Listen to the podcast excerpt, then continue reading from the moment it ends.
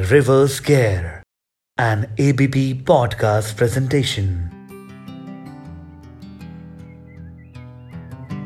वो कमरे की सिर्फ़ चार दीवारी नहीं है वो यादों का एक अनोखा सफ़र है। एक बार फिर स्वागत है आपका रिवर्स गियर में मैं हूँ अरशद जो आज आपको उन चार दीवारों में फिर वापस लेकर जाऊँगा जहाँ कैद हैं बहुत सी यादें। आज का एपिसोड है मेस की पतली दाल से छुटकारा पाने का। आज का एपिसोड है हॉस्टल का।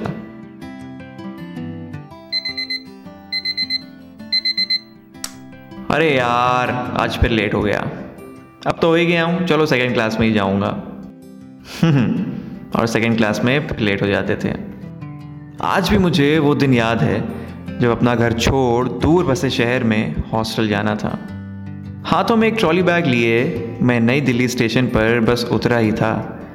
जैसे साउथ इंडियन मूवी में हीरो ट्रेन से वापस अपने गाँव आता है और स्टेशन पर उतरते ही आंधी तूफ़ान आने लगता है। कुछ उसी तरह दिल्ली ने भी मेरा स्वागत, बादलों की गड़गड़ाहट और मूसलेदार बारिश से किया। इस तूफ़ान ने पूरी दिल्ली की स्पीड स्लो कर दी थी। किसी तरह कैब करके मैं दिल्ली नोएडा फ्लाईओवर, यानी कि डीएनडी क्रॉस करके कॉलेज कैंपस पहुँचा। दो दिन लेट होने की वजह से रूम तो मिला नहीं। मिली एक डोरमेट्री, जिसमें एक साथ दस लड़के रहते थे।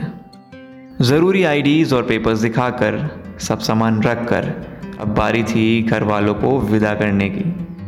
बड़ा मुश्किल था, लेकिन इसकी भी आदत डालनी थी। घर वालों को विदा कर मैं रूम में आया, और अब नौ अनजान चेहरे मेरे सामने थे।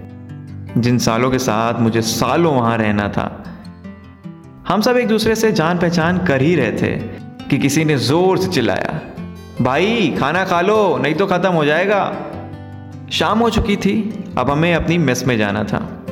टूटी फूटी लिफ्ट जिसका गेट हमें अपने हाथों से बंद करना पड़ता था, उसी लिफ्ट से हम मेस पहुँचे। टेबल पर लगी हुई अलग अलग डिशेस में से हम सब खाना ढूँढने लगे। मटर पनीर में पनीर उतना ही था जितना स्टार किड्स में टैलेंट। और मटर नेपोटिज्म की तरह भरी हुई थी। यहाँ क्या किसकी प्लेट कुछ नहीं पता होता था, बस भर लेते थे। जिसको जो अच्छा लगता था, एक दूसरे की प्लेट से खा लेते थे। खाने के लिए हम सब दोस्त कई बार बिन बुलाई शादियों में भी गए। हैं बताऊँगा, वो भी एक अलग किस्सा है। डोर डोरमेट्री लॉक हो चुकी थी। घर वालों के बिना वो मेरी पहली रात थी। एकदम से डोर पर नॉक हुई।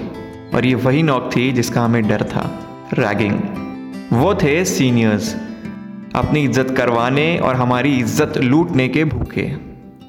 हम दसों को वो अपने हॉस्टल ले गए और यहाँ शुरू हुआ असली कांड। रैगिंग को बड़े प्यार से हॉस्टल में इंट्रो का नाम दे दिया जाता है। पेंसिल को अपनी तशरीफ़ से उठाना, गालियों के गाने बनाना अजीब अजीब सी आवाज़ें निकालना, कपड़े उतार कर पोल डांस करवाना, सब कुछ हुआ उस रात। सच कहूँ तो ये रैगिंग ही है। इसने बहुत कुछ सिखाया। जो कभी गाली नहीं दिया करते थे, वो छः महीनों में राइमिंग में गाली देने लगे। कई बार तो घर वालों के सामने निकल जाती थी। क्यों? होता था ना। लेकिन हम सब में एक हरीश चंद्र ज़रूर होता था, जो कहता था no ragging is not allowed मैं डीन को कंप्लेन करूँगा। मेल भी किया उसने, लेकिन आज तक रिप्लाई नहीं आया उस मेल का। शायद मेल ही नहीं पहुँची। देखो, एक बात तो माननी पड़ेगी। हॉस्टलर्स अपनी शर्म कहीं बेच ही आते हैं। हॉस्टल में क्या अपना, क्या पराया? कौन किसके कपड़े पहन लेता है? कौन किसके बेड पे सो जाता है? कुछ आता पता नहीं होता।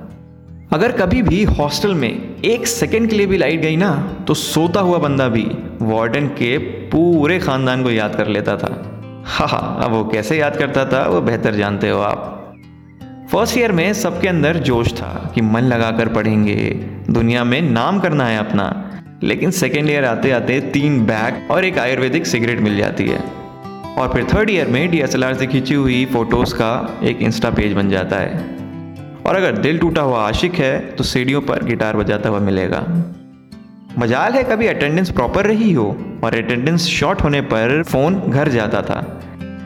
प्रोफेसर को लगता था कि वो हमारे पेरेंट्स से बात कर रहे हैं, लेकिन वो हॉस्टल में बैठा हुआ हमारा दोस्त होता था। क्या होता है ना, सबके दिमाग में कॉलेज आने से पहले बहुत फिल्मी इमेज होती है कि कॉलेज करण जौहर के स्टूडेंट ऑफ़ द ईयर के जैसा होगा। और असल में वो होता है सुशांत सिंह राजपूत के छिछोरे जैसा। सबकी किस्मत में श्रद्धा नहीं होती यहाँ। जैसे जैसे ईयर बढ़ते हैं वैसे वैसे फ़ोन में लड़कियों के नंबर कम और पेडलर्स के नंबर ज़्यादा सेव होते हैं। अगर तुम्हारा हॉस्टल में नाम नहीं रखा गया तो घंटा हॉस्टलर हो तुम। मेरे रूममेट का नाम था लोडू भाई। पूरे हॉस्टल में इतनी यूनिटी थी कि अगर कहीं भी लड़ाई हो जाती है तो पूरा हॉस्टल लड़ने के लिए जाता था। याद है वो चाय की दुकान, वो कोपचे, जहाँ महफिल जमती थी? चाय, सुट्टा और चुइंगम का परफेक्ट कॉम्बिनेशन इन हॉस्टलर्स से अच्छा भला कौन जान सकता है? खाना भले ही मत दो इन्हें, लेकिन चाय टाइम टू टाइम ज़रूर चाहिए। सबके कैंपस की तरह हमारे कैंपस में भी प्यार करने वालों के लिए एक अड्डा था, जिसे हम लवर्स लेन कहते थे। यहाँ यूट्यूब लेवल तक की चीज़ें होती थी। दूसरा था पिया मिलन चौक। ये अपग्रेडेड वर्जन था। यहाँ सचमुच के मिलन होते थे। कुछ थे हमारे जैसे, जो इन्हें देखकर गालियाँ देते थे। एक बार सीनियर्स ने न्यू ईयर पे बॉन फायर का प्लान किया, जिसमें ग्राउंड में लकड़ियाँ और लड़कियाँ दोनों ही बहुत इंपॉर्टेंट थी। लकड़ियाँ आग जलाने के लिए और लड़कियाँ डांस करने के लिए। क्योंकि यहाँ आप कपल डांस कर सकते थे अपनी बंदी के साथ। और अब हमारे पास तो बंदी थी नहीं। इसीलिए बॉन फायर के प्लान को हमने फायर करने का सोचा। मनी हाइस्ट के प्रोफेसर की तरह अपन दोस्तों ने प्लान बनाया कि एक रात पहले ही बॉन फायर में आग लगा देंगे। न रहेगा बॉन फायर और न होगा डांस आग लगा तो दी। वो आग इतनी तेज हुई कि रोशनी की वजह से गार्ड्स वहाँ भागे चले आए और हम सब दोस्त हॉस्टल की तरफ़ भागे। उस दिन तो बच गए। लेकिन ये भूल गए थे कि हमारे कैंपस में कैमरास भी लगे हैं। एडमिनिस्ट्रेशन ने तो कुछ नहीं कहा। लेकिन उन कपल्स ने बहुत बदुआएँ दी।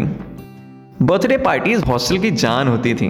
बर्थडे बॉय के साथ उसका रूममेट भी बर्थडे बॉम्ब्स खाता था और रात भर दारू पार्टी होती थी। अच्छे अच्छे जो नहीं पीते थे, वो इन पार्टीज़ में पी लेते थे और फिर फायर एक्सटिंग्विशर से होली खेलते थे। जब सब थक जाते थे तो अपनी अपनी क्रश या अपने किसी पुराने दोस्त को फ़ोन लगा लेते थे और अपने उन पुराने दिन को याद करते थे जो उन्होंने साथ में गुजारे हैं। फिर आती थी एग्ज़ाम नाइट देखो, साल भर तो कोई नहीं पढ़ता था। सब जुगाड़ में रहते थे। कोई पिछले साल का क्वेश्चन पेपर लगा रहा होता था तो कोई पूजा के सहारे होता था। अरे नहीं नहीं, भगवान वाली नहीं गर्ल्स हॉस्टल वाली पूजा, जो हर बार टॉप करती थी। एक रात में तो जादू की घुट्टी कोई पिला नहीं देगा। बस यही ऐसी रात थी जब हमें नींद आती थी, क्योंकि पढ़ना होता था। बाकी दिनों में पूरी पूरी रात उल्लुओं की तरह जाग लेते थे। जिन्होंने कभी हुक्के को हाथ तक नहीं लगाया। वो बेचारे लड़के हुक्के के लिए एक रात थाने में रह के आए। हॉस्टल की छत पर तुमने अगर अपनी क्रश जो बिल्कुल भी भाव नहीं देती तुम्हें उसका नाम अगर ज़ोर से नहीं चिल्लाया तो ज़िंदगी अधूरी है तुम्हारी। हमारी प्लेसमेंट्स हुई। आई I मीन mean, तुम लोगों की। मैं तो थ्री इडियट्स के फरहान की तरह जर्नलिज्म में आ गया क्योंकि मेरे भी अब्बा मान गए थे। तब से हम सब अपने अपने रास्ते निकल गए। उम्मीद है सब अच्छे होंगे, ज़िंदगी में अच्छा कर रहे होंगे। जिसने भी आज का ये एपिसोड सुना है, एक बार अपने उन हॉस्टल वाले दोस्तों को ज़रूर कॉल करना और उनसे ये हॉस्टल वाला एपिसोड शेयर करना। उम्मीद है मैं आपको उन चार दीवारी में वापस ले जाने में सफल रहा हूँ। अब मुलाकात होगी आपसे अगले हफ़्ते, एक नई कहानी के साथ। तब तक के लिए अपना ध्यान रखिए और खुश रहिए। और इस शो को प्रोड्यूस किया है अयान साहब ने। शुक्रिया